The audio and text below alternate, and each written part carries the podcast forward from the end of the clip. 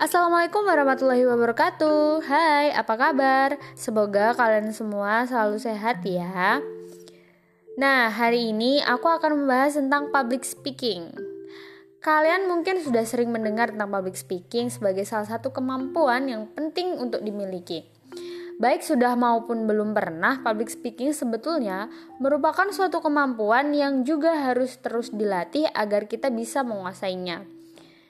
Nah, apa sih public speaking itu? Singkatnya, public speaking adalah kegiatan komunikasi lisan yang dilakukan secara langsung di muka umum atau di hadapan sekelompok orang. Contoh-contoh kegiatan public speaking adalah saat kita melakukan presentasi di depan kelas atau menyampaikan pidato. Nah, ini ada beberapa tips nih teman-teman buat kalian seputar public speaking. Yang pertama, kenali tujuan dan audiens dengan baik.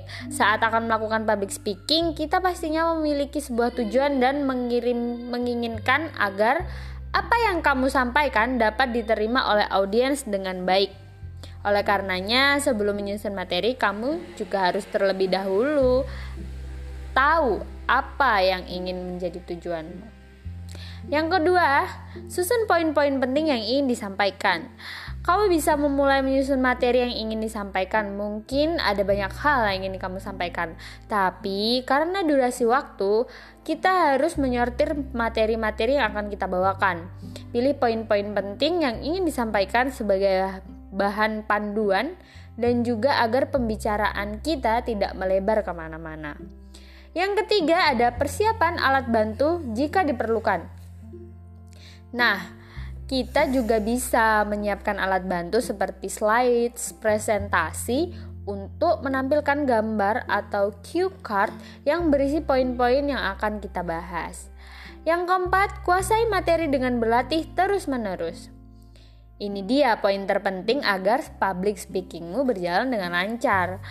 Kalau kamu sudah selesai mempersiapkan materi dan alat bantu, Kini adalah saatnya berlatih. Latihan tidak cukup hanya dilakukan sekali atau dua kali, tapi harus berkali-kali hingga kita benar-benar lancar dalam membawakan materi yang akan kita sampaikan. Yang kelima, perhatikan aspek nonverbal.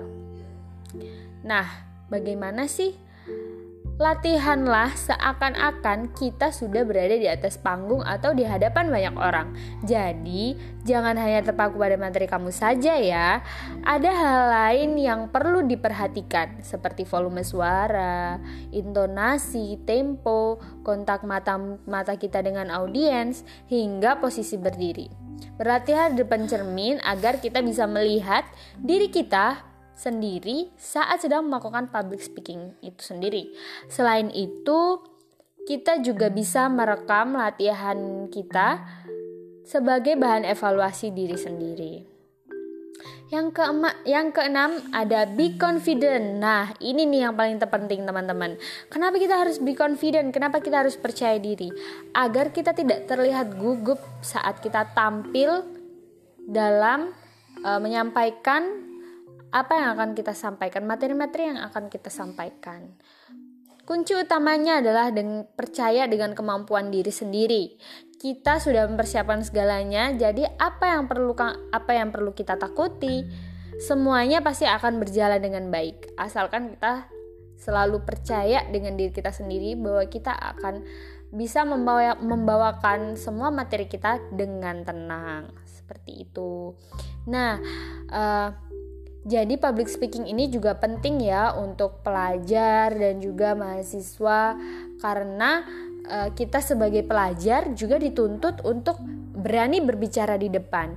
Karena bukan tidak mungkin setelah kita uh, keluar dari wadah pendidikan yang sudah kita tempuh, nantinya kita akan digunakan oleh uh, masyarakat di luar sana di tempat kita tinggal misalkan kita akan membaur kita akan terjun dan praktek langsung dengan uh, halayak ramai dengan masyarakat masyarakat yang uh, menunggu atau ibaratnya ingin melihat kita berbicara. Nah semoga apa yang kita pelajari dalam wadah pendidikan itu bisa bermanfaat bagi orang lain. Nah, bagaimana caranya ber bisa bermanfaat uh, bagi orang lain ya tergantung kita dalam membawakannya. Contoh seperti public speaking ini, bagaimana orang bisa memahami apa yang kita utarakan, apa yang kita sampaikan dengan bagaimana pandai-pandainya kita menarik perhatian audiens dan juga menyampaikan materi secara singkat dan bisa dipahami oleh banyak orang. Seperti itu. Sekian dari aku public speaking hari ini. Semoga bermanfaat ya. Wassalamualaikum warahmatullahi wabarakatuh. See you next time.